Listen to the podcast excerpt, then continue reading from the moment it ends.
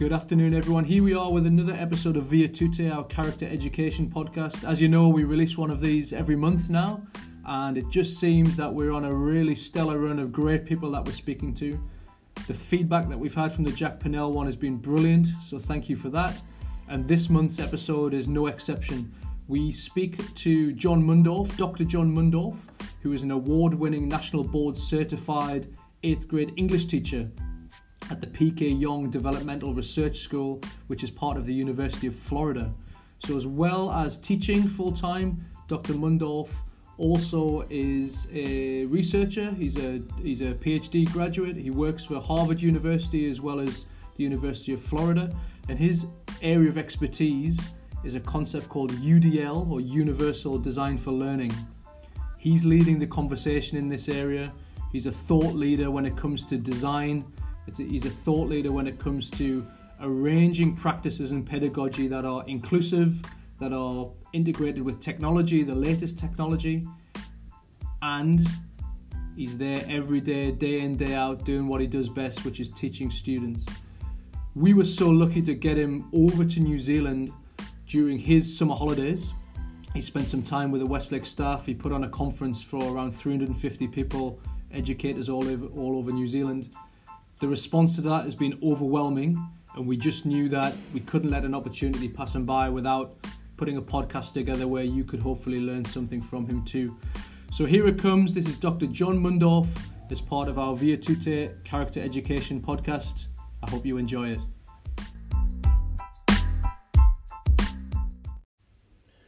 Right, so here we go again with another Via Tutte, our Character Education podcast.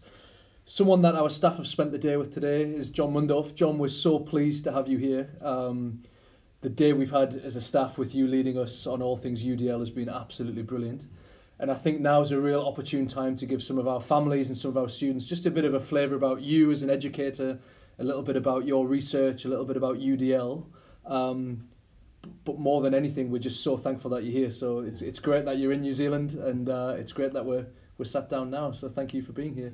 Um, and yeah, could you possibly just kick us off with, I know U D L is a term that maybe not a lot of parents will have heard or a lot of students, but from your perspective, what is it, why is it so important, how do you do it, um, and maybe a little bit about how you kind of came into that field and that body of work as well. Yeah, certainly. So it's a pleasure to be here. It really has been a, a tremendous day, um, totally impressed with the, the caliber of, of thinking and just professionalism here at the school. Um, it really was. It was just a. It was a, a, del- a delightful Thank day. You. Um, so yeah, I came upon the idea of universal design for learning as a practicing teacher. So I teach in the United States of America and the state of Florida. And um, you know, years back, I, I I learned about universal design for learning.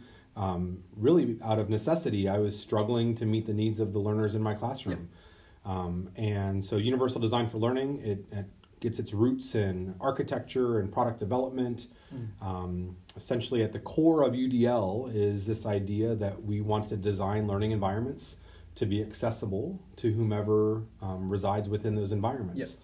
Yep. Uh, U D L itself is a framework that guides the development of flexible learning environments um, to respond and accommodate and meet the needs of the various learners that might be in that space. Yep. It's rooted in the neuroscience, uh, what we know about how brains operate and how brains work. It's also um, connected very much to uh, just learning sciences and what we know about um, learning and cognition in general. Um, but to be honest with you, it is the most appealing to me because it centers the student as the most important thing. Yeah. And then it asks educators and the professionals that work within schools to think about how the environment is set up to be responsive to those learners. Yeah, yeah. And sort of one thing we touched on today, which is probably relevant for this, is, you know, the the the variability within a classroom. Mm-hmm. You know, the the amount of diverse learners, the all different types of things that are going on there. What what would a what would a day in John Mundorf's classroom? What would it look like? How would it feel? Um, you know, maybe for someone who was dyslexic or mm-hmm. dyspraxic or A D H D, as well as other students. How does it all fit? Because it sounds. Um, It sounds great, you know, everyone's having this great experience, but how does it actually feel for that boy sat in that room? Yeah. What's going on there? Yeah, I mean, so it's a it's a great question. And so I think at the beginning of the, the your question, though, is this idea of learner variability. So one of the things that we talk about within U D L is moving beyond the idea that learners are good or bad, right? Able or disabled. Yeah. And recognizing that within all groups of learners at all ages, um, learners are just are going to be really different in a number of different ways. And U D L asks us to consider that um, as a, as a positive, as a strength. Yep. So how do we build upon those differences that exist within classrooms? Um, the other thing that U D L asks us to think about too is, is re- at least remind us that that variability uh, is predictable. Mm. Uh, we should expect it. Yep. We we know that learners are different, and that's a good thing. And yep. so let's create spaces that work for them. Yep. So I teach, uh, again, I teach in the United States. I teach eighth grade English, so that's thirteen and fourteen year olds. Mm.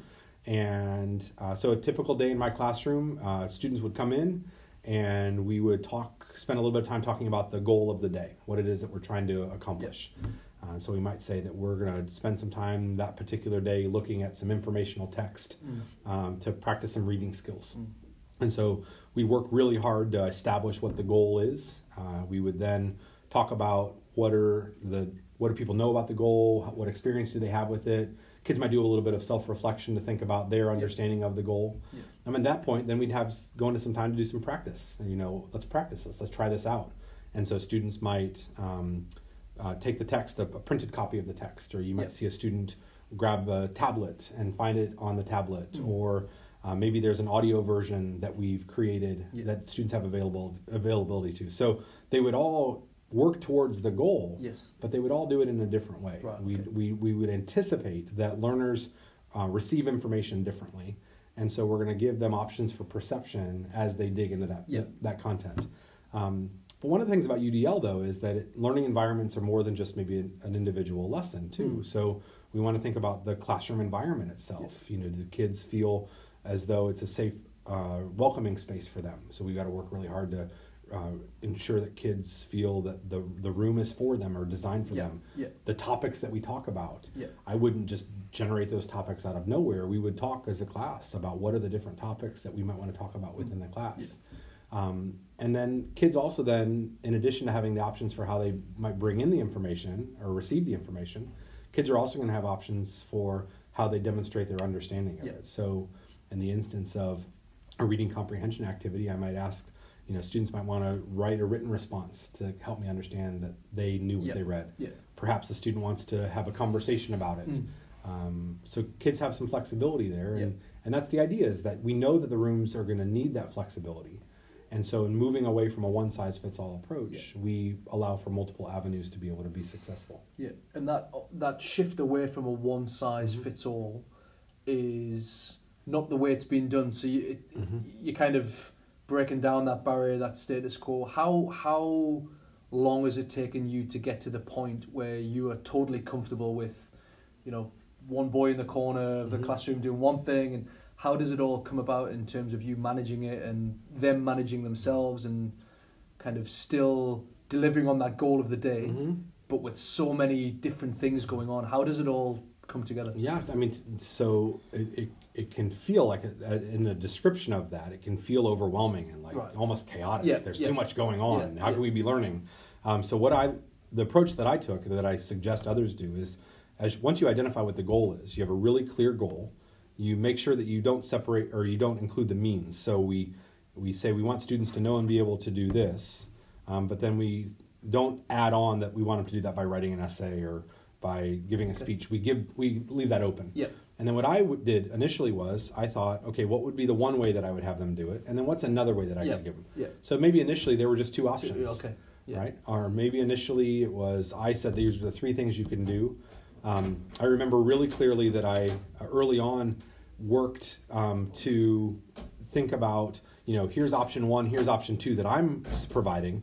Um, probably my second or third year learning about U D L, I started asking the students, what option yeah. would you suggest? Wow, okay. So I would jokingly call it independent study. Yeah. So I would say, here are the two ideas that I have, which one do you have? Yeah. And so there's a bit of co-constructing that takes place in yeah. the classroom. Yeah. Um, as kids, we want kids to feel as though they are they have ownership in the classroom. Mm-hmm. They take pride in what happens in there. And when we give kids a say in what their learning looks like, yeah. it increases that level of engagement as it relates to there's, there's purpose in what they're doing. It increases motivation.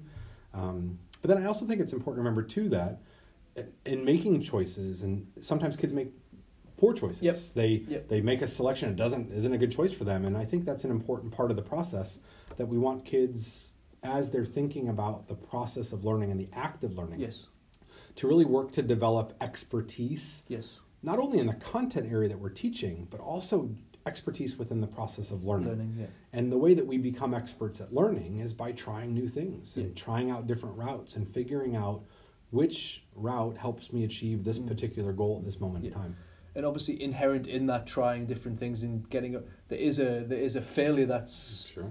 inevitable. Mm-hmm. How do your students, or how do you get your students to stay in the moment, stay in the process, stay doing it, even though there might be pitfalls along the way, mm-hmm, and failure and resilience, I presume, becomes mm-hmm a part of it, and accountability. Mm-hmm. Um, is there anything kind of neurologically, engagement-wise, that works for you, and how you understand how those those brains kind of overcome mm-hmm that failure? How yeah. does it all work? So I think so much of it, for me, goes back to building relationships with students, uh, creating a culture of trust within the classroom, yeah, where they recognize that it's an environment where they are encouraged to take risks, and that, you know, failure in this instance isn't failure in the same way we think of failing a course, yeah, right? Yeah.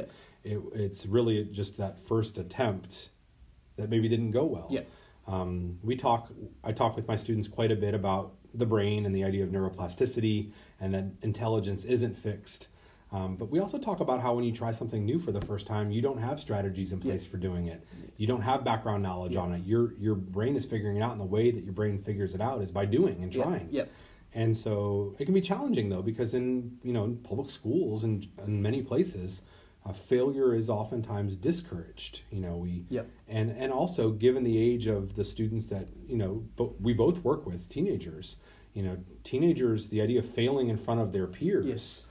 that's, that's troubling. That yep. can be challenging for yep. them. And so uh, really re um, thinking and reconceptualizing the notion of um, failure uh, within the context of the class and trying new things. Um, it takes time. Yeah. It's about, it's a, like I said, it's about relationship building and building trust. I also think that it's about, goes back to clear goals too. What is it that we're expecting kids to know and be able to do? Yeah. And then when those are, we do have those successful moments, um, and those successful moments don't have to be meeting the goal moments. Sometimes that successful moment is a really epic fail yeah. that we can talk about and celebrate yeah. together. Yeah. Um, I, it, it, it It allows us to think of our room, our classroom, as this laboratory for for experimentation yeah. with the content yeah. that we're attempting to learn. Yeah, yeah, and that might, that's obviously for some for some students more than others a real mindset shift. Oh, mindset sure. shift um, that it's actually okay. You know, if yeah. we fail here, it's is it actually failure, and conceptualizing yeah. that, which is a really important thing for them mm-hmm. to mm-hmm. to come across. Yeah, with. And it's hard for some students. It's it's a significant barrier. Yeah. And I, I wouldn't pretend to describe a scenario where everybody is perfectly comfortable with it. Yeah. Um, and, and that's okay, because, again, that, that notion of learner variability is learners are going to approach tasks in a variety of different ways. Yeah. And given a student's history, or where, you know, what their experiences have been in learning before, mm. they might not feel like school's a place where they can take yeah. these epic risks. Yeah. And that has to be okay as yeah, well. Yeah. Um, so those students can learn by watching their peers yeah. take these risks. Um, the conversation of just what that looks like and how we make choices. Mm-hmm. Um, but some students, they prefer this the, the safe route. Yep. Yep. Um, and that's okay too. Yep. The idea, though, is that we want to make sure that the reason why we want to provide these options is that we know, and this is neurologically, but this is also based off of what we know just about cognition in general, is that when you create just a single pathway to, whether it be uh, acquiring knowledge, expressing your understanding, or even a single pathway for engagement, it's just not going to be successful. Yeah. Um, sure, some students, you know, might adjust or be flexible to be able to go along with whatever the teacher has said, but yeah. really and truly, brains need lots of different yeah. stimuli, yeah. and in classrooms, to the best of our ability, we want to try to do that. Yeah. Yeah, which is, and so you've been a teacher for seventeen years, yeah. and and U D L hasn't always been a feature of mm-hmm. kind of your practice. Mm-hmm. So Can you give me a little bit of a sense of how, you know, your resume is outstanding with Harvard on there and the University of, and an associate professor, and are we kind of, is this something that we can all get involved with and engage with as a seven, eight, nine, ten, mm-hmm. up to eighteen year old, or is it reserved for a certain special few top academics like no, yourself no. who are the the best and brightest yeah. minds? How does it all, how does it all, how can it be done? I yeah. think is what I'm saying. And, I mean, and and maybe a little bit about your background as well. Sure, yeah. So I came up upon U D L by chance. I was struggling to meet the needs of learner, learners in my classroom. I attended an institute, a summer program at Harvard, learned about U D L. It shifted my thinking about the way that we think about disability. Um, it shifted my thinking to think about disability as this contextual idea. It's not a, a, it doesn't reside in an individual, but rather it's the interaction between the individual and the environment. Um, it made me really think deeply about the way in which we were designing courses in classrooms and schools, um, almost as if we were designing for this mythical average student that didn't even exist. Um, and I, and I, what what continues to draw me to U D L is that it's not a program or a curriculum. Mm. There's not a seven-step program to it. It's a it's a framework for guiding the development of these flexible learning environments. And so as learners change, as content changes, as schools change, the, the framework is flexible. Yep. And it it allows for, I don't know, I think of it not as an, a new initiative or a new idea, but rather the intersection of all the really good initiatives that are out there, yep. whether it be character education or multiple intelligences, um, culturally responsive pedagogy. They all live and reside within this U D L yeah, framework. Yeah. Um, the other part that I want to add on to as far as getting involved with it is the, the U D L community, I think by nature, are, are a really inclusive, accessible yeah. group. Yeah. I mean, these are these are folks and educators from around the world yeah. who desire uh, uh, uh, an, an idea of school yeah. uh, where learning has no limits. And anybody that walks through the door is welcome. Yep. Anybody that welcomes through the door will find adequate challenge and support, mm. which of course is very aspirational, yes, right? Yeah, of course. But that that's what we want to have. Yeah, that's of course. the goal yeah, we want to work yeah, toward. Yeah, absolutely. And and what I'll what I would say too is that, you know, the U D L was conceptualized and originated in the States, um, but there are folks throughout the world, through you know in Australia, New Zealand. Um, throughout South America. Um, a colleague of mine just got back from Africa, yeah. um, and really working to enact and explain U D L in all these different contexts. Yeah. Yeah. Because the, the challenges I face as a public school teacher in Florida and the United States really aren't all that different no. than what teachers in New Zealand face. And yeah. I felt that today during our workshop, just in listening to how the faculty here responded to the ideas of U D L, it sounded a lot like my colleagues responding yeah, to yeah, U D L. Yeah. And then as the faculty here really was working and trying to apply it to practice, the ideas that were emerging mm-hmm. are, are ideas that sound great and are yeah. wonderful, that I don't think are unique New Zealand ideas or new, unique you know U S ideas. They're just really good. It's good teaching and yeah, learning. Yeah, of course. Yeah. And, and at the core, I mean, we've touched on it slightly. It'll be good to go a little bit deeper maybe now. That feeling of belonging yeah. and feeling like you mentioned today, you, you when you're in my classroom, you're at home. You yeah. can feel at home. Yeah. Um, how important is that for us, for someone to come in and feel like they belong and they can express themselves? Mm-hmm. It's kind of the first part of my question. How important this is, and secondly, how do we get students, or in this case, our boys, to feel like they belong? Mm-hmm. What can we do? What can we not do? Yeah. Some of those barriers we discussed maybe. Um, I would just be keen for your take on that whole belonging piece. I think it's really important to character and a lot of things we talk about every day here. Sure. No, I think it's it's, it's really cr- critical, especially, you know, I think about the context of your school here, but then also in my school, our, you know, we're not a neighborhood school.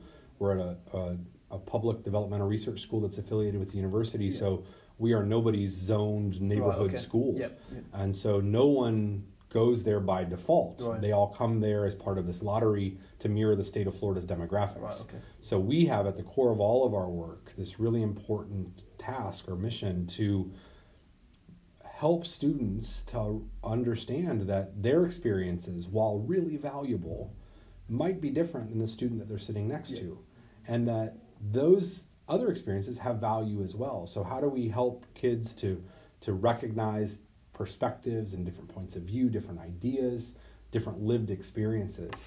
I think that, to your question though, why is belonging so important? I think I found myself initially thinking about that that whole idea of, if we want kids to take risks, they have to feel safe, mm. right? Yeah. And if I don't feel that I belong in a space, I'm not going to take risks. No. I'm not going to no. take chances. Yeah. I'm not going to put myself out there. Mm. Um, I also think the belonging piece is important because it allows schools have always had this, um, this the I guess the goal of being this, you know, the great equalizer, mm. or, you know, equity of opportunity yes. for all people, yeah. and, you know, with education anyone can succeed. Mm. I think built in that though, we recognize that though there there are systems in place that that are, are barriers for some kids. Yeah. And I think that it really interrogating some of those potentially oppressive systems, interrogating those within classrooms is important yeah. to help kids to see, you know, I belong in this room, but as I work out beyond this classroom to yeah. share my voice with the world, I have to be able to think about what are the different barriers that might be in place beyond this classroom yeah. too. Yeah. Um, and I think where to start in any place, I think so much of it is building relationships with students. Mm. Who are our students? What do they care about? What are their, what do they value? Um, what are their lived experiences? Yep. Um, we talk a lot in my classroom as we read text. We read, uh, we do a literary nonfiction unit where we read about people's experiences. Yep. And we use those texts to investigate this question of what does a person's lived experience reveal about a larger issue in the world? Yep. Uh, because we might not have experienced maybe a larger societal issue, but in reading about somebody else's experience that's different than our own, we might see or uh, uh, something may be revealed that, of course, has always been there, yeah. but for us, it was covered up. Yeah. And so we do that as a way to interact with literature and to interact with text, but then also as we get to know our friends in our classroom that have different lived experiences, yeah. um, I guess, you know, valuing stories and hearing each other's stories is, yeah. is critical it's, now. It's crucial, mm-hmm. yeah. And and very much so here as well. And we spoke a little bit about cultural mm-hmm. identity and pedagogy and things, which is really important mm-hmm. to what we do. With that in mind, could you just maybe shed a little bit of light on some of the guiding principles that really bring this U D L experience to the fore yeah. um, across the whole range of things that we're talking about? Yeah, absolutely, yeah. So the idea of that the U D L, U D L guides the development of these flexible learning environments where we know learners that are highly variable reside and, and seek to learn. And so because learners are highly variable, we recognize that a well-designed environment should um, seek to engage learners in a variety of different ways. Yeah. So the first principle of U D L is that we want to provide multiple means of engagement. Yeah. We recognize that in any learning environment, at any age, learners are going to vary in how they bring information into their heads, how they receive information. Yeah. So because we know that variability exists, we want to provide multiple means of representation. And then last but not least, the third, you know, network or learning network that we think a lot about within U D L um, is what we think of as the strategic network. Um, and this is because we know that learners vary in how they uh, make sense of the world and how they organize their thinking and how they express those thoughts with the world. And so learners are really different in how they do that. So yeah. we want to make sure that learners have a variety of different ways to take action and express themselves in the world. Um, so three main principles. Um, and then the goal, of course, is that we provide these three main principles because we hope to develop um, what we in U D L talk about as expert learners. Okay. Right? We want learners to, of course, know lots of content. We want them to learn yeah. about math and reading and science and history. But we also want learners, as they go through the halls of all of our institutions, yeah. that when they exit those buildings, they have an expertise in how they learn. Yeah. Um, and so what that means is that from a U D L perspective, an expert learner is a learner that's purposeful and motivated, resourceful and knowledgeable, and strategic and goal-directed. Yeah. So all of those principles seek to develop environments where we're cultivating those areas of learning expertise. Yeah, yeah. Makes, yeah, fantastic. And and it's kind of on that as well. I mean, we've spoken a little bit about the brain and mm-hmm. neuroplasticity.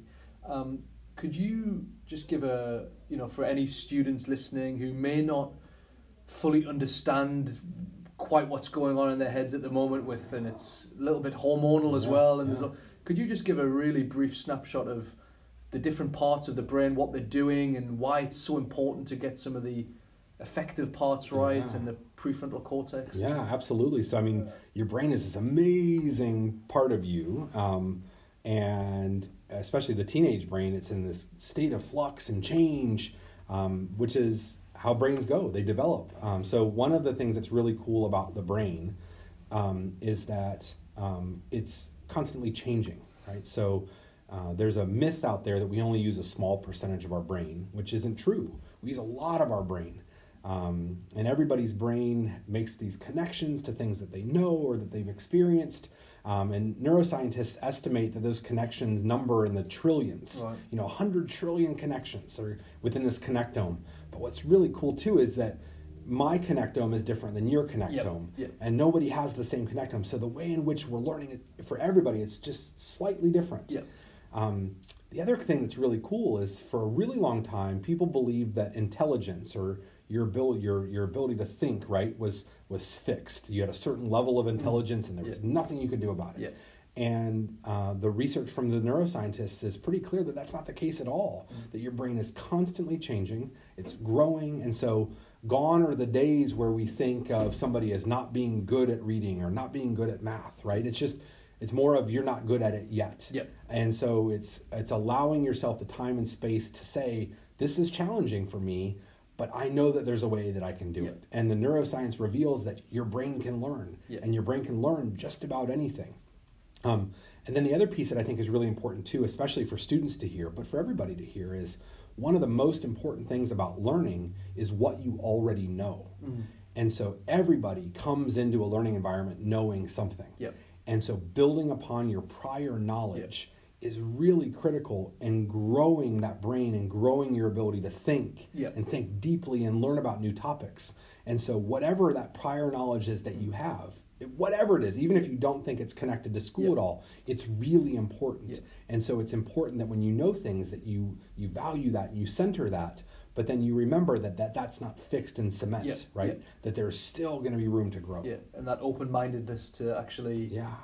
We can that, that, that word at the end of the sentence, yet, mm-hmm. I can't do this, mm-hmm. versus I can't do this yet, mm-hmm. is such a powerful way of mm-hmm. reframing mm-hmm. challenges that people are having, you know, in the classroom, outside the classroom, in their lives. It's mm-hmm. a really, it's a really powerful, just to put one word on the end of a sentence mm-hmm. can change a, a mindset, I suppose. And especially as it relates to, you know, your ability to regulate yourself as a learner, right? So the self-regulation is a is a higher level neurological process yes, yeah. that I, I you have goals and you're working towards particular goals. Um, but it's really easy. Everybody feels this way. S- students, adults, everybody. Sometimes things get hard, mm. and it's just easy to say, this is too hard, I yeah. can't do it. Yeah. Um, and so we all have moments like that, yeah. and that's yeah. fine. Yeah. Um, but it's important to know that the reason why you can't do it isn't because your brain isn't capable of doing it. It's just that you haven't acquired the strategies and skills to be able to do yeah. it yet. Yes. And so there are, of course, moments where you turn it off and you say, I'm not doing it today, and that's yeah. all right. Yeah. But turning it off or saying I'm not going to do it isn't because that you're not capable of yeah. doing it. Yeah. Um, it's just that it's it's not in place just yet. And so... Um, but it is, it's that open-mindedness that's so important. Um, and it's so interesting, as you said, open-mindedness, it made me think a lot about how how critical it is not only to be open-minded about our own work and our own development, but um, today we talked about it in the session, how, how important it is to, to learn from one another, yeah. that I can come in as the quote-unquote expert coming in from the outside, and I share some knowledge with the group, yeah. and two people might receive that information quite differently. Those two individuals having a chance to share with each other is really important for yeah. that brain development, because it's new ideas and new ways of thinking about it that maybe you might not have thought about before. Yeah. So it's important to listen to your teachers, students. You got to listen to your teachers. But, thank you for saying yeah, that. That's but it's good. Also really important, students, for you to talk with one yeah. another, right? Yeah. And how do you make sense of the information that you're learning in your classes? And that, that level of reciprocity mm-hmm. and that, that sharing of knowledge is yeah. such, like you've said, such an important thing. Yeah, the co-construction. It can't, yeah, yeah. It can't be yeah. dismissed as just having yeah. an idle conversation yeah. about something. No, it's yeah. so important. Yeah, yeah. Um, and obviously we're nearly coming to an end, John. This has been fascinating, just getting really inside uh-huh. your mind and telling us about our own brains. But just with the benefit of hindsight, you know, if, if you put yourself back in a classroom uh-huh. now, as our, our boys here are uh-huh. age thirteen to eighteen, so if we say fifteen-year-old John Mundorf, uh-huh. what do you wish you'd known then that you know now, what wisdom would you impart to a, a Kiwi or a yeah. New Zealand Westlaker teenage boy? Yeah, fifteen, I mean, sat fifteen in a classroom. fifteen is such an exciting time as you hustle between sports and music and friends and developing those relationships. I think a, a couple things that I would advice I would give is, first of all, is that everybody's brain is developing in different ways. Yeah. And so there's always an effort to try to compare yourself to somebody else. Um, you know, your your competition is you, right? Yeah. You know, you're you're looking at your own growth as compared to how you've done before, done in the past. Um, and other people are going to progress at their own rates as well. And that's yeah. important to remember. I also think that I would... I don't think I realized when I was fifteen how what I knew, how important it was. Um, and so if you're interested in a particular sport, or if there's a, an instrument that you play, or a, a topic that you're really, really passionately curious about, go for it. Like, go yeah. overboard with it. Yeah. Really dig in. Um, I had a student years ago who loved the weather. Yeah. And maybe a little too much, like a little overboard loved the weather.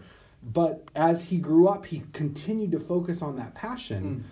And he just graduated with a master's degree in meteorology, brilliant. And he's now working for the National Weather Service in the United States, and he's yeah. chasing tornadoes yeah, around. Yeah. And so I think it's important. Sometimes in school we get hyper-focused on what we're not good at. Yeah. I think that if I could give my fifteen-year-old self advice, I would say, sure, there's going to be things you're not going to be good at, yeah. but really dig into the stuff that yeah. you are yeah. good at, yeah. because if you're good at it, build upon those strengths. Yeah, that, yeah, that strength-based mm-hmm. approach, and and that permeates the other things as well. Mm-hmm. So, you know, that willingness to dig in on the things you really love can mm-hmm. open it up to a lot of other things, I suppose. Absolutely, absolutely. And, and a lot of fun as well. It's just, tons of fun. It's a lot of fun to be really yeah. deep dive into something that you're really invested in. And well, um, when we told the teachers that today, and I felt like this is important too, is that U D L, designing learning environments like this, it's fun. Yeah. It's fun for the teacher. It's fun for the learner. And when learning isn't fun, it becomes work. Yeah.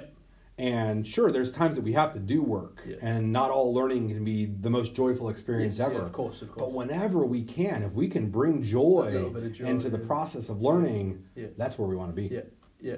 And that I, th- I think what a way to finish with a bit of joy. Yeah, absolutely. Yeah, yeah. We we are so lucky that that we've got you in New Zealand. I think mm-hmm. it's really unique that you're here. We're going to speak to, or you're going to speak to, three hundred fifty people from around mm-hmm. New Zealand tomorrow at a seminar. So we're very very thankful to to have you here. We've spoken to some very bright, able minds on this podcast mm-hmm. over the last few months, and but this has been absolutely no Thank different. To it. Have you here, giving up your time to talk to us and articulate those points yeah. so emotively, but also with such, you know, research mm-hmm. background and and being a practicing mm-hmm. teacher, I think is very very special, and there's not very many people like you, yeah. and we're lucky yeah. that you, you're here today. Well, so thank you so much. Thank you very That's, much. You've got yeah. to come back to New Zealand. We want you back. Sign so, me up. Um, yeah, brilliant. Sign me brilliant. Up. So we'll say goodbye for now. Um, yep, that was Doctor John Mundorf, and we will get this online soon. Thank Great. You very much. Thank you.